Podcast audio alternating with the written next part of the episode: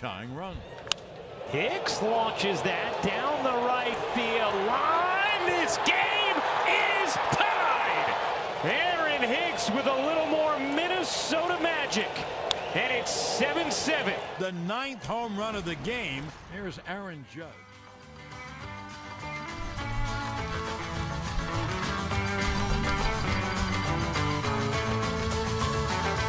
All right, welcome to Sportsbook Radio from the Brian Blessing Studio in Las Vegas. Brought to you by Station Casinos and the STN app. Wild game last night in Minnesota, which is fine with me. I had the over, so that was.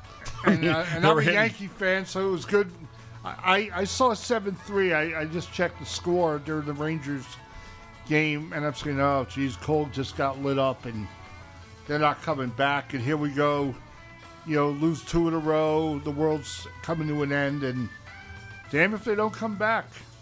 Crazy. Well, I knew when, and, and again, But again, going, it is the Yankees, it is the Twins. And if there ever was a who's your daddy situation, especially in the postseason. Well, it's the it's the Yankees owning the Twins. Yeah. So, Gerrit Cole gives up home runs to his first three batters. Yeah, how about that? Career five and what two and a third. I don't think you or I could have done that. I would have. Hey, even I last year, the third he guy. gave up a couple solos last year. He pitched twice in Minnesota last season. Gave up a couple solos. Are you still angry? The Pirates. oh yeah, yeah. Anything to do with him? Oh, I'm beyond angry, Steve. What are you What are you doing at this point? There's no There's no being angry. You know the deal. You know the deal. The, the minute that Bryan, like Bryan Reynolds, is not going to be. How, how none many, of these guys that are any good are going to stay with the Pittsburgh. Pirates been through in the last twenty years? Four, five, six. Four, I think. Yeah, I mean, I, I wish they the, have no between you know the various ownerships they've had and, and GMs. They've never had a real plan to be good, you know, long term and compete for championships, have they? You Well, Steve. I mean, we could go on forever about no, this. I but, mean, but I'm the, just saying, you know, some some teams are just destined to be mediocre to lousy. yeah, they're actually. I, I think they've only had three in the last 20 years. Yeah, I mean, all right, So it was Sherry Cherington now, uh, Neal Huntington before that, and then uh, Dave Littlefield. So three. I, I wish the ownership list was longer, because listen, I, I not to go on this road because we got a whole thing bunch bunch of stuff to go through, but the economics of baseball, and, and I know you're going to say, okay, well, look, you, you get the TV money, you're paying for your salary already. Oh, it's your choice not to spend. I get it. But the Yankees, or, or any of these teams, I mean, we're not talking about $200 million payrolls anymore. No. We're talking about you need to be in the 250 range, yeah. almost three range now. And so when you're in that 60 million range, you're not competing. No, that's the that's the whole reason. But but there The is, situation in Oakland is what it is. but they do They not They do not spend. they do not also um, choose not to spend Right. because there is a choice ultimately to spend or not to spend. Yeah. Well, the Raiders spent money today. Yes, they did. Hunter Renfrow got paid, which is great. He deserves it. And I, I like what the Raiders are doing in terms of trying to field a competitive team and, and a team that can try to win. And uh, in a moment, we'll uh, we'll get into more detail on that, won't we? Uh, yeah, for sure. We're going to talk uh, in a second. Uh, We just a little bit of a delay with Vinny, but we'll have him on to Yeah, talk Vin- about. Vinny Bonsignore from the RJ, who covers the Raiders, does a great job. Will uh, be here to tell us about what it's like to cover a team from a distance. Did you hear what happened out at uh, minicamp? You know, I got a whole rundown of a show. You know, you're like going off. What happened at minicamp? No, the the media was kept at such a, a far distance. If you didn't bring binoculars, you had no clue what was going on. So it sounds like the Patriot way has made its way to Vegas. And and I don't understand. I mean, No, look, look, we got a hockey team here to let you put your nose up against the glass while they're practicing. I, I don't understand what that is. UNLV football has never been that's never been a problem with going out to practices and watching them. Uh, you, look. What ninety nine percent? you got you got a head coach and a general manager who, who was with Belichick.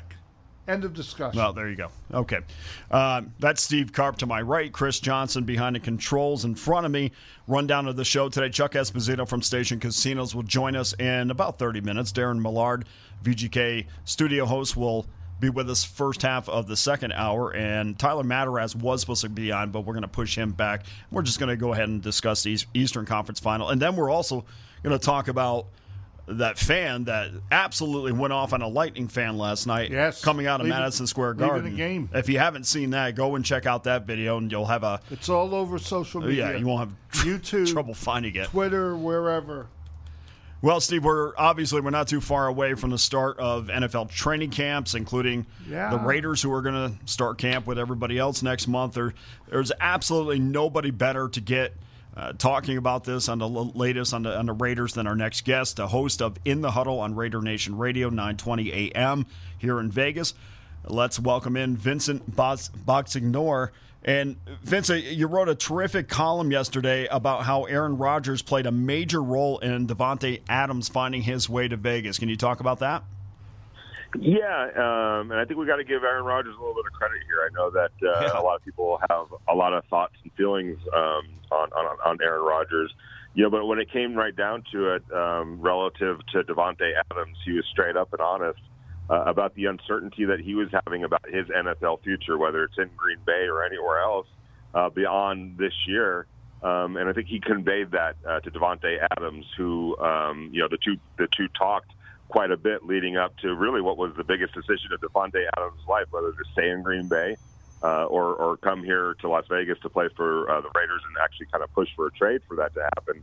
Um, and I think in those talks, you know, when Davante Adams uh, asked uh, Aaron about what's your future, because I, you know, are you staying here? Are you going to be here? And and the uncertainty that uh, that that Aaron Rodgers uh, expressed played a big role in in Davante Adams saying, you know what, there's a lot of things I want to do in my in my career. There's some numbers I still want to get to, some championships uh, Right. that are on the horizon potentially. Um, you know, if I if I can't if if Aaron's not going to be here, um, I'm not going to take the chance that whoever the replacement is is going to be as good. So. Um, you know, I got to find a better situation for myself. And when you think about it, Aaron Rodgers could have told him anything to try to keep him there because it's in his best interest that Davante Adams is on that team this year. He puts him uh, in a better position to go win a Super Bowl. Uh, but he was honest, and I think you got to give uh, Aaron Rodgers a little bit of credit for that. Well, one of the things that Adams pointed out, and you touched on it, but just to expand on that a little bit, uh, he he wasn't. It wasn't like, hey, look, I, I don't have any love for Jordan Love at all, but he said, and I quote, I have aspirations of doing really, really big things and being remembered. If you're a Raider fan or, somebody in the front office or even Derek Carr, you have to love those sort of things because his mind is in a place that does not fall short of winning a ring. No doubt about it, and it's also um, a, a tip of the cap to the Raiders because if he has big things on his mind, and that's what's driving him to be remembered. And you know what? Yeah, people are remembered by the numbers they put up, but they're also remembered by the championships they win. Uh, and and the fact that that's what drives him. And he looked uh, over here to Las Vegas and saw the Raiders and Derek Carr and what's going on here uh, uh, with that organization, and said, you know what? Uh, that's where I want to be. That's where I that, that's a place I feel can help me get to where I still want to get to. So that's a tip of the cap to, to what is going on, uh, uh, you know, with, with the Raiders, and maybe the perception that players, great players, uh, have of this uh, of this situation. Chandler Jones, um, you know, uh, in a similar vein, uh, signing here, um, you know, one of the best defensive pass rush edge, edge pass rushers in the NFL. Uh, and I think that kind of marks a little bit of a difference in how the Raiders are being perceived. Because four years ago, I don't care how much Davante Adams rooted for the Raiders growing up. I don't care how much he loved uh, the thought of playing with Derek Carr. But four years ago, there's no chance that uh, Davante Adams uh, would have taken a leap of faith to come to the Raiders to play with the way the roster was uh, uh, at that point. Uh, it's a whole lot different now, and I think that um, that that bodes well for the Raiders and their fans. Hey, Vinny, it's Steve. How are you? Uh, I'm good, Steve. How are you doing, man? I'm doing great. I want to ask you about the big news today out of Henderson with uh, Hunter Renfrow getting paid. How big is this for both player and team in terms of stability? And as we talk about Davante Adams, you get a guy like Renfrow who play in the slot and kind of take some of the heat off of him. How big is this uh, deal for both the player and for the team? It seems to be friendly toward both. Yeah, it is. Um, you know, uh, thirty-two million dollars over two years. That's about you know sixteen million dollars average uh, annual salary. Twenty-one million dollars guaranteed. It's a nice, it's a nice reward uh, for what Hunter Renfrow has done as a fifth-round pick. Um, you know, working his way into this position. It also keeps this little core intact with uh, him and Davante Adams and Derek Carr. They're all kind of on the same timeline uh, right now. I think Darren Waller is going to join that club uh, uh, fairly soon uh, and be here for, for a little while. Um, so uh, I think it was important, and it also allows Cooper, or excuse me, uh, Hunter.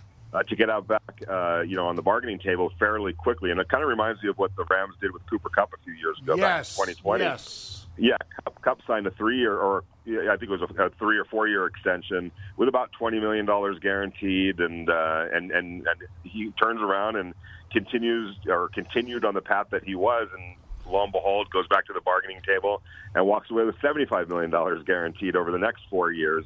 So I would imagine if Hunter continues on this path and stays on the clip that he's uh, that he's playing on right now, um, it won't be too long before uh, that contract gets redone again in his favor. Yeah, because obviously Cooper Kupp is, you know, he's a really a, an elite player in this league, but Hunter Renfrow is an excellent player and with the short term on this thing, he definitely can leapfrog this into something even bigger. I don't know if he'll get 75 million, but at least he'll get some. Hey, Ben, my other concern about the Raiders going into the season, and, and I think you've written about this and talked about it on Raider Nation Radio. This offensive line, is it good enough as currently constructed, if healthy, to keep Derek Carr upright enough to use all these weapons he has? Uh, yeah, um, I, it's it's still a concern. I don't think there's any way uh, other way to really uh, characterize it. Now, granted, um, you know you would expect that it would be better than it was last year, and last year, as bad as it might have been at times, it was still good enough uh, to at least help the Raiders win ten games and, and get to the playoffs and you know push the Cincinnati Bengals to the brink of overtime in the wild card round of the, of, of the postseason. Um, so, uh, you know, not saying that it's acceptable if they play to that level because it wouldn't be. But even at that level, this team did some pretty special things last year. I would expect it to be better. Um, you know, kind of organically, guys just getting better, uh, getting Denzelle Good back in the fold. Um, you know, as a, uh, as a as a veteran presence.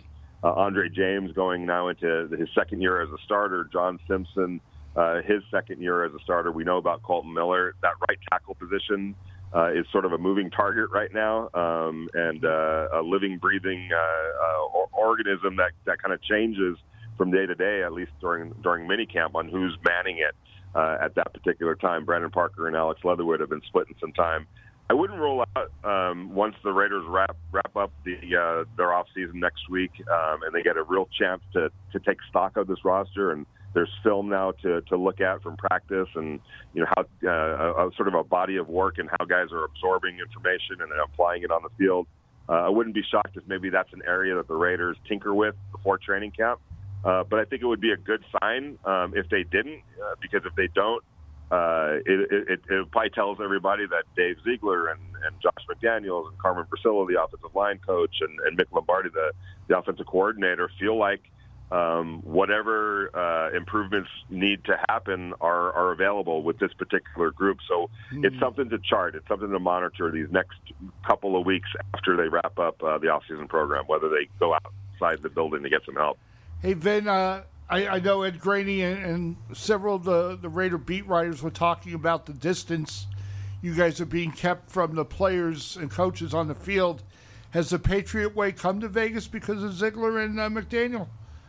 I mean, how how uh, hard uh, is yeah, it to, a little bit. And, to watch and cover? um, you know, it's it's it's definitely a little bit of a challenge. Uh, and, and and to be perfectly honest, uh, you know, the the Raiders' way of doing things was different when I covered the Rams. The Rams, you might as well have been able to go into the uh, into the huddle with with Sean McVay and uh, and, and make some play call suggestions during Uh-huh. mini camp and training camp. You could go wherever you wanted, basically. Uh, you had real, uh, you know, uh, vantage points and access to that.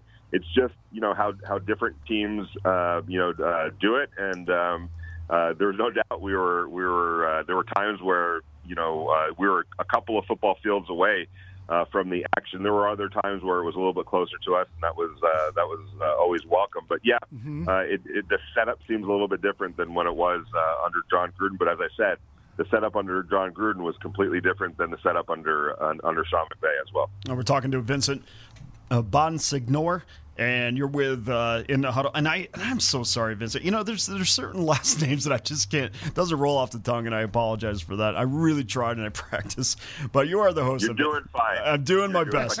I mean, it is you know. this was if if this was old school Las Vegas, it would be Bonsignore. But uh, we're in new school. I could pr- we're in new school. Yeah, because of the hockey background, I could probably go with that a lot easier. Uh, you're also obviously the host of In the Huddle on Raider Nation Radio, 920 AM. And just to go back to that discussion about the offensive line, I mean, signing Renfrow in a way really helps that offensive line because of his ability to get open quick, doesn't it?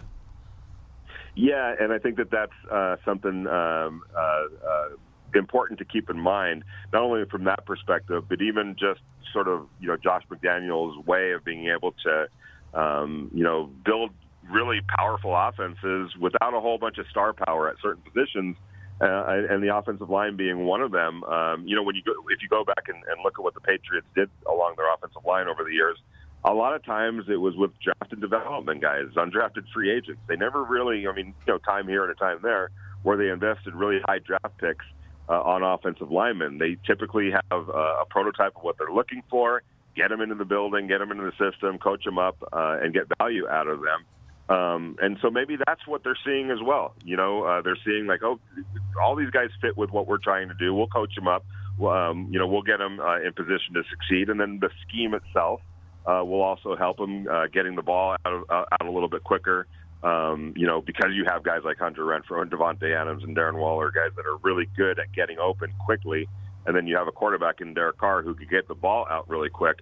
Uh, that's only going to help uh, an offensive line. Uh, but I think for the Raiders, from the Raiders' perspective, uh, it can't be on a hope and a prayer that that's going to work out because this team has lofty goals and and high aspirations and a lot of talent in a lot of different areas of this team. Um, you can't let one weakness um, impede what you're trying to go uh, achieve. So um, I think it behooves the Raiders to be convicted on, you know, as they get out of, uh, you know, uh, mini camp and, and wrap up their off season, on, on really being honest about themselves in terms of, can we get it done with this offensive line? If so, okay, uh, go give it a shot. But if there's any hesitation, if there's any doubt, uh, to me, they got to go get it shored up uh, in order to put themselves in the best position to succeed uh, during the season.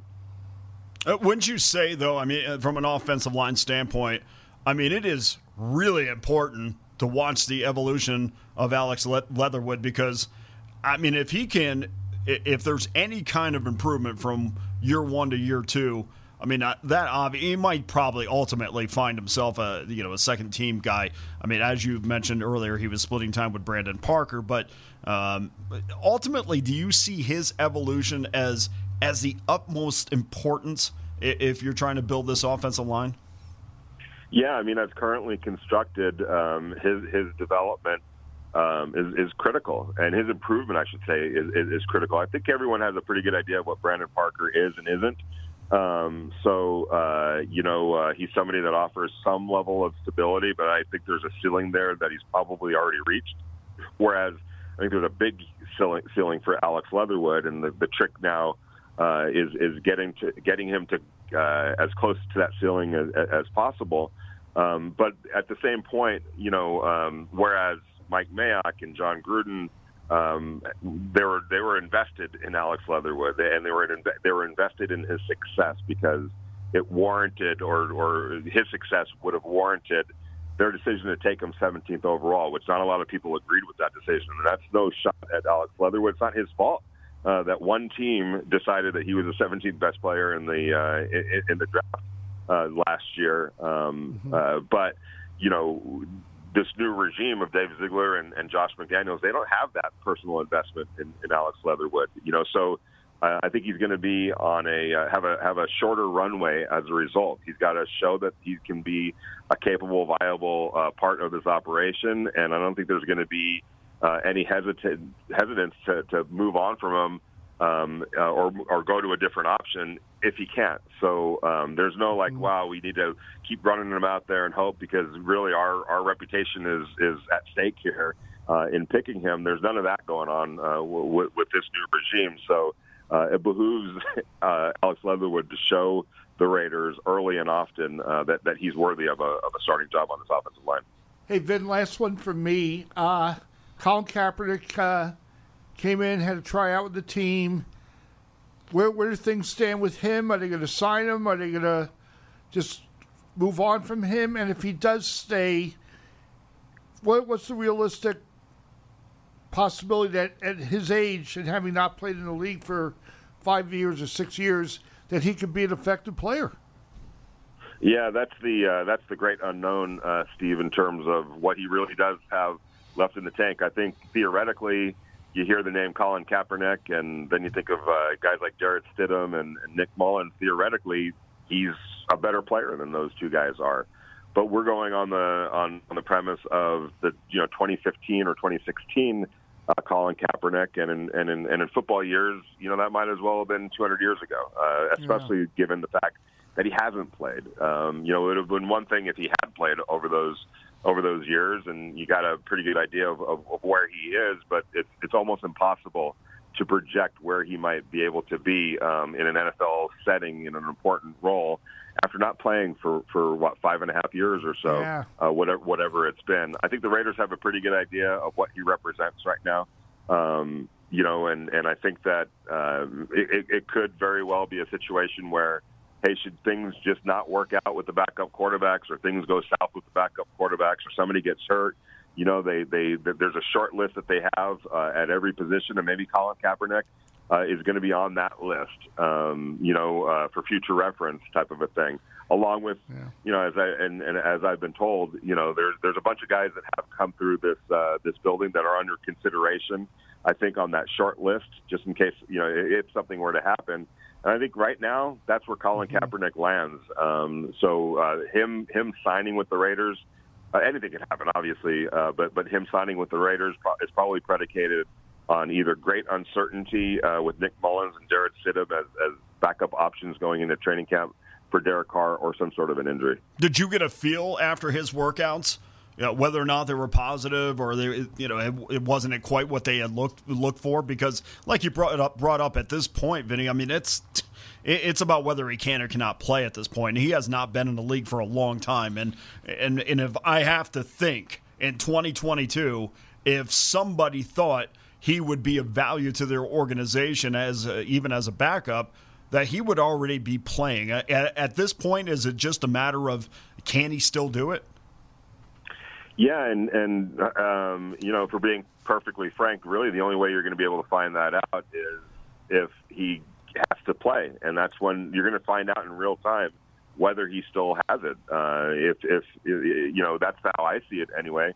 Uh, but I guess you could say the same thing about Jarrett Stidham and, and Nick Mullens as well. We don't know if they could man the ship uh, successfully if if if they get called on. Um, but you know uh, that's kind of the nature uh, of the backup quarterback uh, world. Mm-hmm. But with it's it's added also with with Colin because you know you're you're talking about about a guy that you know when it comes to muscle memory and you know uh, just just the, the all the things that go into being a professional athlete. This isn't high school football where you can roll it out and you know go let the best athlete go uh, go win your football games and, and be the best player on the field. Um, mm-hmm. These are world class athletes who have been doing it on a daily basis, whether it's during the season or or in the off season, preparing as a professional athlete, compared to somebody who hasn't. Uh, for the last five years, um, you know, uh, uh, not his fault either. You know, uh, that was pretty much taken from him. Um, so mm-hmm. to, to project on you know what he can actually do if given the opportunity. I think right now is just frankly impossible. I don't know if there's even.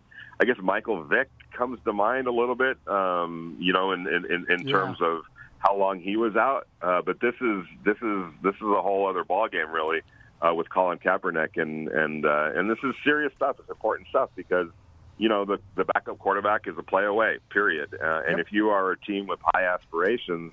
Um, that could be the difference between getting where you want to get to and, and, and not, you know, having to turn to a backup quarterback for any period of time. So, um, you know, I, I don't think you're to, uh, you know, uh, get anyone that's running a team right now to just give somebody an opportunity because it's good PR or you know um, it, it it it it rights a wrong that that happened five years ago. Um, for for a guy like Dave Ziegler and every other general manager in the league that's kind of thinking about this decision, I mean, you know, uh, they have to think about who are the best options to help this team win because that's what they're going to be judged on. It's not going to be, you know, anything that Colin Kaepernick does or doesn't bring to the table for, you know, uh, publicity or anything like that. It's it's literally is he one of the best 53 uh, uh, people uh, that we can availably go get uh, to help us win football games? And if that's and if the answer right now is no, um, you know, uh, it, it's hard to see anybody, uh, you know, giving him or, or, or reaching out to him and bringing him into the into the fold,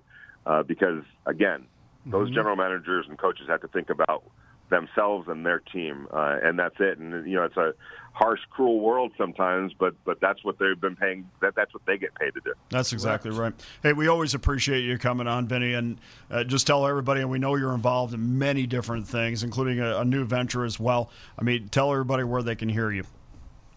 Yeah, um, uh, uh, right now I'm on uh, uh, on the Tailgate Show actually, morning seven to ten a.m. Kicking it off on Raider Nation Radio. Uh, you can read all my stuff over on. Um, if you go to the uh, download the app Vegas Nation or just go to vegasnation.com, that's part of the Las Vegas Review Journal Raider coverage. Uh, that's where you could access everything. Uh, so uh, so th- that's what we got going. Awesome. Well, Beautiful. we appreciate it very much. And Thank you, Vinny. Hopefully, you'll uh, be able. We'll be able to lean on you, and in between there, we'll just I'll practice your name ten times before I go to sleep every night.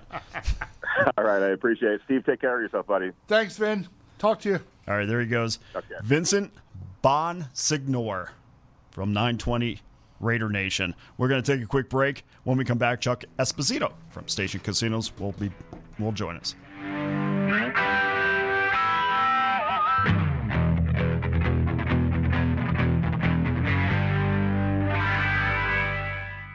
STN Sports is the only sports betting app you need this season. STN Sports has it all in play betting, mobile parlay cards, the Play Plus card to fund and withdraw from anywhere in Nevada, and up to a $100 new sign up bonus. STN Sports even lets you earn rewards for every bet. Safe and easy betting from your phone or tablet. Go to stationcasinosports.com or sign up at any station casino or wildfire. Complete details available at all sports books.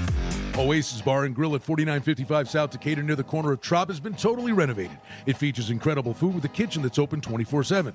Gaming promotions every month. There are cashback drawings for loyal players. The banquet room is spacious and a great venue for any type of function. Sports fans won't miss any of the action with HD TVs throughout the property. Oasis is a great place to meet and make new friends. The staff is fun and engaging. Get in on the fun with great food, great drink, and gaming promotions at Oasis Bar and Grill, 4955 South Decatur. Experience the thrill of the grill. John Smith Subs is home of the famous steak bomb and other premium deli subs with grilled to order marinated sirloin steak, grilled chicken, farm fresh veggies, and delicious bread baked daily. Our subs are making a name for themselves with quality and flavor. Add an order of piping hot french fries, and you have a meal you can't get anyplace else. Experience the thrill of the grill at John Smith Subs. Visit johnsmithsubs.com to find a location near you. Hey, Golden Knights fans, I'm attorney Adam Kuttner. I'm proud to be an official partner of the Vegas Golden Knights. We're giving you the chance to play at home along with the Golden Knights to win home game tickets through our Power Play giveaway. Each time the Golden Knights are on a Power Play, we'll pick one of my Twitter followers who tags me on Twitter with the hashtag Adam Kuttner Power Play. And when the Golden Knights score, that lucky fan wins tickets to the Fortress. So make sure to follow me on Twitter. Go Knights, go! Calling all Vegas Golden Knights superfans for the Terribles Game Day giveaway. During all of Vegas Golden Knights home games, visit any participating Terribles location, make a qualifying purchase, get a scratch card in or on the Terribles app, and you could win a $1,000 Golden Knights shopping spree. Best yet, one lucky customer will win this prize every day the Vegas Golden Knights have a home game. Terrible's Game Day Giveaway. It's only at Terrible's. Visit Terrible's.com for more details. Oasis Bar and Grill at 4955 South Decatur near the corner of Trop has been totally renovated. It features incredible food with a kitchen that's open 24 7. Gaming promotions every month. There are cashback drawings for loyal players. The banquet room is spacious and a great venue for any type of function. Sports fans won't miss any of the action with HD TVs throughout the property. Oasis is a great place to meet and make new friends. The staff is fun and engaging. Get in on the fun with great food, great drink, and gaming promotions at Oasis Bar and Grill, 4955 South Decatur. STN Sports is the only sports betting app you need this season. STN Sports has it all in play betting, mobile parlay cards, the Play Plus card to fund and withdraw from anywhere in Nevada, and up to a $100 new sign up bonus. STN Sports even lets you earn rewards for every bet. Safe and easy betting from your phone or tablet. Go to stationcasinosports.com or sign up at any station casino or wildfire. Complete details available at all sports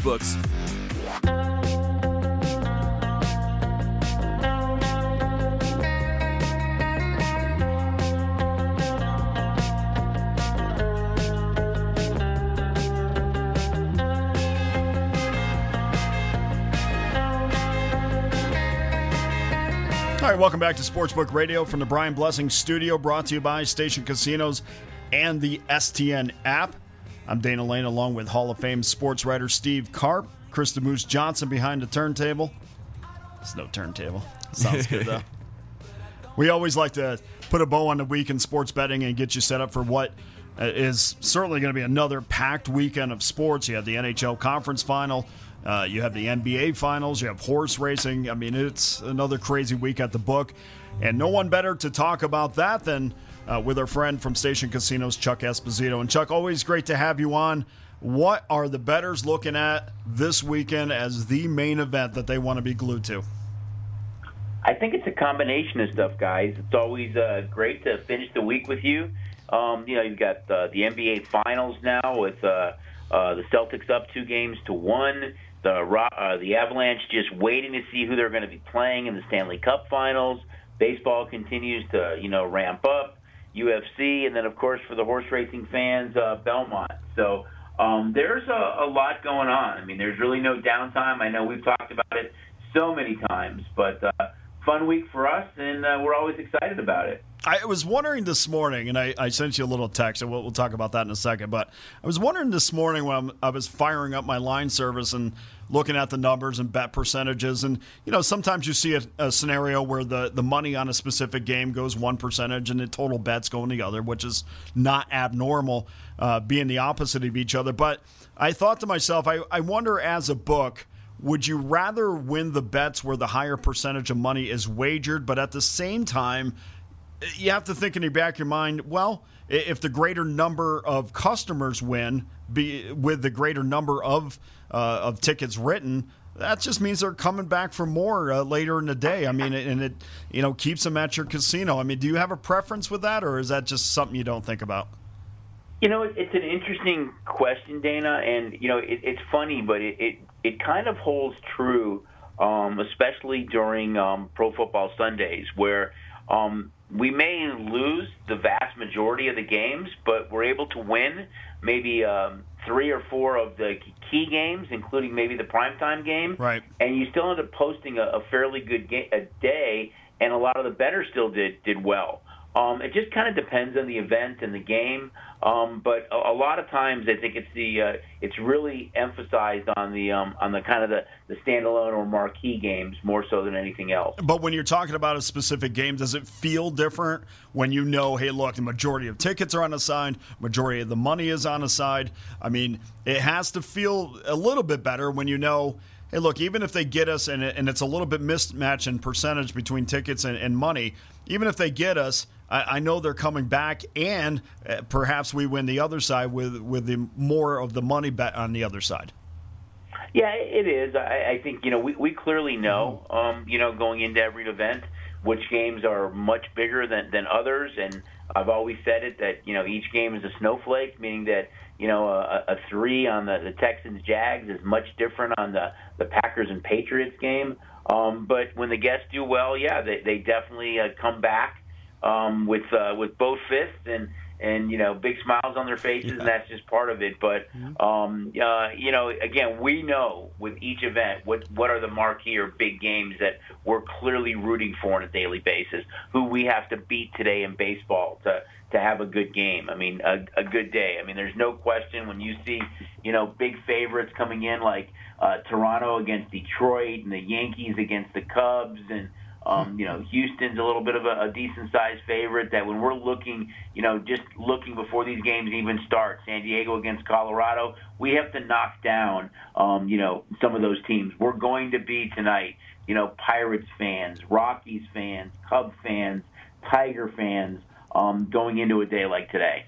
I didn't realize Wade Miley is on his eighth team in the majors. Man, that guy has moved around. year. And four of those years was with Arizona. Arizona. So that's even telling you how much more he's moved around. I mean, Chuck, you can't have a whole hell of a lot of confidence seeing him on the on the mound tonight at Yankee Stadium. Well, when you when you see the price of the of the game and and, and the Yankees almost uh, you know have double the the wins that the Cubs have this year. Um, we're clearly going to be Cub fans. I mean, no question that might be the biggest game of the day. Um, you know, especially even on the run line, where if we could knock down the run line somehow, uh, yeah. it, it definitely helps. But hey, that's just in baseball. I know we've talked about it, Dana, that baseball and, and, and hockey, they don't mind laying the big prices on the three, four, five, sixteen parlays because you're simply asking a team to win. Now, if you want to throw in the money line or the puck line, of course, you're asking them to win by more than you know one run or one goal, um, which you know helps you as far as the price goes. But there's always that liability that they could win by one run. But uh, again, no question, guys. There's about six games tonight that we know that will have the highest ticket count, and we'll be rooting for the other team. And you've got a big game four in the NBA Finals tonight, Chuck. You made the Celtics a four-point favorite. The total, it's still kind of in that ballpark. It's two fourteen. Um, is the zigzag going to hold up here, or the Warriors going to even this thing up, uh, or do you need the Celtics, or is, is this thing going to stay are, under? Are um, are are five and zero oh after a loss and I think the Celtics are split at three and three after a win in the postseason this year. Mm-hmm. Um, they're backing, you know, uh, the, the Warriors, the bigger bets. I know we've crept up a little bit from three and a half to four, and um, you know we've seen the total actually come down from uh, 15 to to 14, a full point. Um, it's kind of been a strange series where the Celtics have won both games that went over, and the one game the Warriors went was the game that mm-hmm. went under. And you would think it would be the exact reverse. Um, but my guess is when this game tips tonight, we are still going to be Celtic fans. I mean, I guess Curry's, you know, he's playing, but you know, who knows how effective he'll be as Curry. You know, he'll still play well, but can he dominate the game? Basically, I think is a big question mark going in, and and I still think until the Warriors can start offensive rebounding they're going to have trouble beating this team. The Celtics are really, really good at limiting your opportunities, and uh, I think yeah. they figured out a way to kind of contain the Splash Brothers. Yeah, I, I think you're right, Steve. And you know, going into it, uh, again, uh, the the Warriors were the favorite in Game One, favorite in the series. They were bet heavily in both from the public. And I think it was just the perception of the Warriors that, you know, they were kind of expected to be there. They had a relatively healthy season. They had all their key players back. Um, you know, they were going to play the Suns in the West, and the the East was kind of wide open. The Celtics had, you know, high prices industry wide um, to win the championship throughout the course of the season until late. Uh, they went through a Bucks team and a Nets team that were both a little bit banged up. But really, when you take a closer look at it and see the fact that you did see a lot of sharp action come in on the Celtics, that because of their defensive, you know, strength and the fact that they rebound, um, play both ends of the court, we saw that sharp action come in on the Celtics. So um, at this point, it looks like that was clearly, you know, that they saw value both in, in the series price mm-hmm. and in Game One. We've seen it kind of mix so far in Game Two and Three. Uh, but the, the more of the sophisticated or sharp bettors really did back the Celtics in the series. And from what I had heard, it was all based on the fact that they could rebound and play defense, and they were the more superior team in those two categories. Uh, let me let me move on to tomorrow. Big sports day. It's going to be busy at your book. We have the Belmont Stakes without a triple crown on the line, but I noticed you've put up several cool bets. You know, daily doubles tying today's card to tomorrow's. I assume you're going to have a nice big twin Q available to uh, the race players, and of course at five o'clock we have Tampa Bay looking to close out the Rangers and the Lightning. I believe it was minus 180, and uh, the under is still the prevalent thing at five and a half, minus 140. What what what do you anticipate tomorrow being like for you and, and your people at uh, Red Rock and throughout all the station properties? How busy will it be Yeah. without a triple crown? It, it definitely hurts without a triple crown, Steve. I mean, I, I would have loved to, um, you know, have had maybe the, the the horse that that won the first race, um, you know, or uh, uh, Rich Strike having a chance to to go up against maybe the horse that won the Preakness, um, you know, and, and we're, we we don't have that, and um, having or having a horse that had won the first two legs, uh, it just becomes such a special day when that occurs. Um, and we don't have that. It's still a, a huge race day. The overall card at Belmont is good. A lot of stakes races, and as you mentioned, we do have game uh, game six between the Rangers and Lightning. Um, this Ranger team definitely has to be kicking themselves. I think at this point had every opportunity um, to to be up in the series and maybe already have won this series. Um, you're playing the two-time defending champs. That that save Vasil- Vasilevskiy had in the third period yesterday um, kind of on the wraparound was was unbelievable. Um, and it's going to be tough for the Rangers right now, I think, to come back against them. But full slate of baseball, great NHL game, and the Belmont is still going to produce a, a, a packed kind of crazy fun atmosphere in all of our race and sports books throughout the I valley. mean, I'm looking forward to it. I'll be in my seat in the back, and uh, probably spending the whole day there. So, uh, for me, it's uh, it's one of those special days as a horse player and then as a sports fan. Like you say, with all the baseball, with the hockey game at five o'clock, and a potential closeout game for the Lightning. Hey, hey, Chuck, real quick about the hockey. You know, these games continue to go under, and I guess that's understandable given the goaltending. I'm still waiting for that game where both teams just break out and, and go crazy. I, I I don't know if we'll see that the rest of the way. Do you? I don't think so in the in the East, Steve. If it goes Yeah. seven, I, I think it's just the style of play of, of these two teams. They know that their strength is is uh, defense and and the guy between the crease. If it's uh, Shesterkin or or Vasilevskiy, it's just the way that these teams play. And I know we've talked about it that usually when it comes to the Stanley Cup and and throughout the playoffs and the finals, it's that team that has a goaltender that can stand on his head, uh, can keep teams in the game, and can steal games if need be. Both these two teams have it. That's the way they played, you know, during the regular season for the most part. Um, and it's just a style. I mean, out west, uh, way different with the Avalanche and, and, and Oilers, the way that they can score, much more wide open ice. And you, you know, I still think Colorado is going to be the favorite, but it, there's a major question mark, you know, between the crease, um, between the pipes for Colorado. Is you know, even if Kuemper's back, how healthy is he? He, you know, he had the the situation where he was poked in the eye, um, the injury now, and um, these are going to be much tighter games where goaltending um, is going to be a major factor. And although I think the Avalanche, you know, the, or I know they've been the favorite all year, I think in the finals against either one of these two teams in goaltending is what we thought might have been a higher series price. Um, might be a little bit lower uh, just because of the advantage uh, between the pipes for the Eastern Conference. We're talking to Chuck Esposito, Sportsbook Director for Station Casinos. And Chuck, I, I wanted to, I, I sent you a text this morning. I said, hey, do you mind if we, we talk about this? I, I, I've been meaning to talk about this for four and a half months. And today's the day we're going to put this to rest. Now, I, I want you to start off. This is a Brian Blessing story. And I said, hey, do you mind if I uh, talk about a Brian Blessing story that also, uh, you know, he told to me a thousand times. Very proud of, in a way. Uh, Does your story, and you said you have a story too, does your story involve Steve Carp as well? Um, I don't. I don't know if Steve was in involved in this. I, I, I'll just. I'll chime in first. So, Okay. Um, um, but I mean, when it comes to like strategies, and you know, Brian being a uh, um, such an avid, you know, hockey fan, he used to tell me that the one thing that he looked for to bet in hockey, and I'm sure Steve's going to smile uh, when I say this, is the dad strip. Oh, okay. he Yeah. strategically looked for that team that was on the dad strip. And you know uh, when uh, that what their record was. As soon as he could find that out, he would go out, and that would be one of his biggest bets was backing that team because the dads were in the stands. So did you go back, Chuck, and say, okay, this is dad trip. We're going to make a little adjustment. This is the blessing rule. You know, I didn't because a lot of times, I mean, this is going to sound silly, but I didn't always know when they were.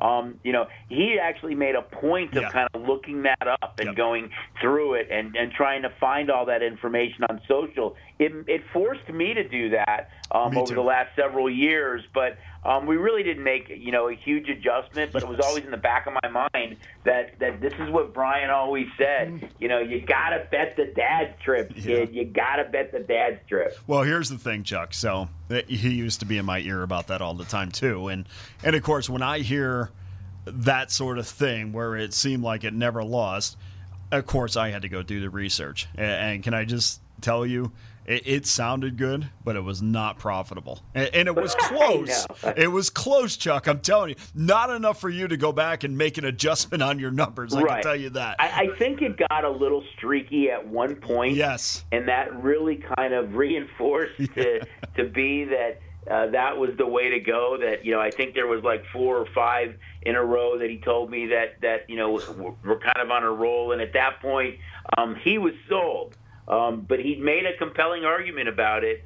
Uh, but I agree with you. I think looking back, when you kind of went through the did the research and looked statistically at it, um, it wasn't nearly as high of a percentage as um, as, uh, as as B used to chirp about. yeah, yeah, and I remember, yeah, it, the crescendo for that trend for him was Arizona went on the road on a on a dad's trip and they were like plus two twenty. they won outright, Right. and you could never tell him anything different about this trend from that point on. Right. And just and just so he he wasn't uh, biased against women, when the moms went on the road with the team, like when Calgary brought their moms to T-Mobile and the Flames beat the Knights, I think they were a big dog that night. They may have been plus two forty or or two thirty. And he was chirping to me, "Told you, told you," and it's like he uh, he did can- love I- he did guys, love that you- angle. you- Yep, you, I mean, you've clearly made my day today because I, I can really hear his voice right now. Yeah, absolutely. Kind of Yeah. talking about it and just the look on his face and the passion behind it. Um, no question that, you know, he, he you know, backed it 100% and he would be enthusiastic about it. And I Oh, can yeah. I can clearly see him right now going through that that whole presentation and looking at at Steve and Andy and I. A lot of times when we did this at um, you know the uh, STN Sports Studio over at Sunset, and, and kind of talking about this and, and and how he felt about it. So uh, it's really it, it's fun to have an opportunity to talk about B, and I think about him a lot. And you know, I shoot Marie a note and let her know that. But it's always great to kind of talk about him on the air with you guys as well. He would love these playoffs, Chuck. I'm telling you. He would He he, would. would. just be going gaga over what the Lightning are doing and how Colorado is just manhandling its opponents on its way to the final. He uh, he would also be wondering what the hell the Golden Knights are ever going to do to hire a coach. What Yep, do you think? He'd be what, talking what do you about think that, this is but already headed? have outlined to me the the young talent that the Sabres have in the minor leagues. Oh, that yes. Oh, my we goodness, expect yes. to be up Oh, next it's- year with, yes. with with all their talented young players, and and then of course he'd be already telling me that he's going to be drafting Josh Allen in fantasy football. So those are all things that I I, I truly miss. Well, every player on the Sabres was rumored to go to the Golden Knights at one point. Well, he got it right with Eichel. yeah, he got it right with Eichel finally. yeah, yep, yep. Well, hey, and I Uh. always I wanted to tell you a story too, uh, Chuck, that came up this morning in my head, and I wish I brought it up to you earlier. When the Golden Knights first, I, I think it was the second year maybe, and you you started to kind of play with the numbers a little bit and put numbers up about you know who would score the first goal, and then there was a field bet that he would always get on. And he would tell me that he was kicking himself because one day, and I don't know if you remember this, one day it was you, at Brian and Steve Carp, uh, and I think it was uh, Steve, but somebody there was a you know three of you, and he would tell you he told you this strategy, and what happened is, and he swears that the minute he told you you include like and he was excited because the field would include defensemen and the field would include you know bottom six guys. And I, I, I mean the the field there was a lot of a lot of guys and of course you know top six was you know had specific odds on them but did you in fact go back and change that because Brian told you about that I, I believe we did, if memory serves me correct. I, I believe we you did. would have and, loved you know, that confirmation yep, yep. I mean, I, I still can always hear him talking about the twin Qs too, Steve. When it was Oh, yes, uh, matchbooks to lumber yards. You know, Yes. I, I mean, I, I hear that all the time. I use it, and and I chuckle um, when I when I say it because I mean he's so tr- he's so right. You know, when we offer if it's a, a five thousand, a ten thousand, or twenty thousand based on the event, uh, absolutely for two dollars. Um, don't be shy because you can turn it uh, from matchbooks to lumber yards. And I still remember, you know, several years ago, um, Triple Crown Horse, and we offered a um, uh, a 33,333 twin Q, and one guest won it with a very minimal investment. So it can be done. Yep. So when we offer these big twin Qs, uh, don't be shy to take a shot. what is yeah go ahead Steve What will what will the twin Q be tomorrow? Is it twenty thousand for Belmont Day? No, it's it's actually five tomorrow, Steve. Okay. With without having um, you know, uh, kind of making it a special race or anything, and uh, not having you know two of the uh, horses that have each won the first two legs. Right. Um, it's it's it's five tomorrow. If there if it's not hit, you know, today there would be a carryover amount, but right now it, it's slated to be five tomorrow. And the Belmont Stakes will be part of the twin Q. Of course. Yep. Okay. Yep. I like Mo Donegal Yep. for what it's worth. He'll be the favorite, but we'll see. Yeah, I mean, you know, I, you know, I'm anxious to see how Rich Strike does in it. Um, but uh, I, it's still going to be again. There's a really good card at Belmont, and I think Yeah. anytime it's one of the three uh, Triple Crown races, you still have a a good crowd, a more enthusiastic crowd, and we'll have the the Belmont and all the big screens and the audio going, and it makes you feel like you're, you know. Uh, you're at the track, but um, uh, just you know, wish there was a, a little bit more kind of in- intrigue uh, going into this race unfortunately we don't have. Yeah, well, you can't force it, but uh, like you say, you know, it's not just Belmont Park. It's like 17 tracks running tomorrow. So if you're a Right, horse right, racing yep. person, you don't have to bet these short fields at Belmont. You could, you know, you could bet Monmouth, you could bet Churchill Downs, you could bet Santa Anita. Although I wouldn't, because right now Santa Anita's uh, fields are, are really dwindling, and, and they they got an issue going into Del Mar, in my opinion. They've got to they got to find a way to increase the horse population and get bigger fields to get more people betting. Yeah, I couldn't Would you- agree more. Um, yeah, the, the bigger fields definitely add an appeal. I mean, it kind of. I think it it's such a detractor when when you have these you know uh, six horse fields that um, uh, from from everything across the board, all the different wagering options and uh, and different things you can wager on. Uh, I hope they can get this resolved, and you are going to see bigger fields across the board. No, Chuck, we always appreciate you coming on. We wish you guys nothing but the best, and we will reconvene on Monday. Sounds great, guys. Again, always uh, love uh, starting and finishing the week with you guys, and really enjoyed uh, the conversation today and getting to talk a little bit about uh, somebody that I know we uh, we all truly Oh, miss. yes. But uh, fun times. Enjoy the weekend, guys. I know I'll see you, Steve. I'll see you And, uh, tomorrow. you know, we'll chat in the book. Yeah, so got Steve's going to be hiding in the back row now, and now everybody knows where he's going to be sitting. So Everyone knows where He, I does, sit. he doesn't hide. Uh, We all know where to find him. one, one to three, Steve will be signing your racing forms. All right, thanks, Chuck. We appreciate it. We'll talk on Monday. All right, there he All goes. right, boys. Thanks, guys. There he goes, Chuck Esposito from Station Casinos. We'll take a break when we come back. VGK studio host Aaron Millard will join the show.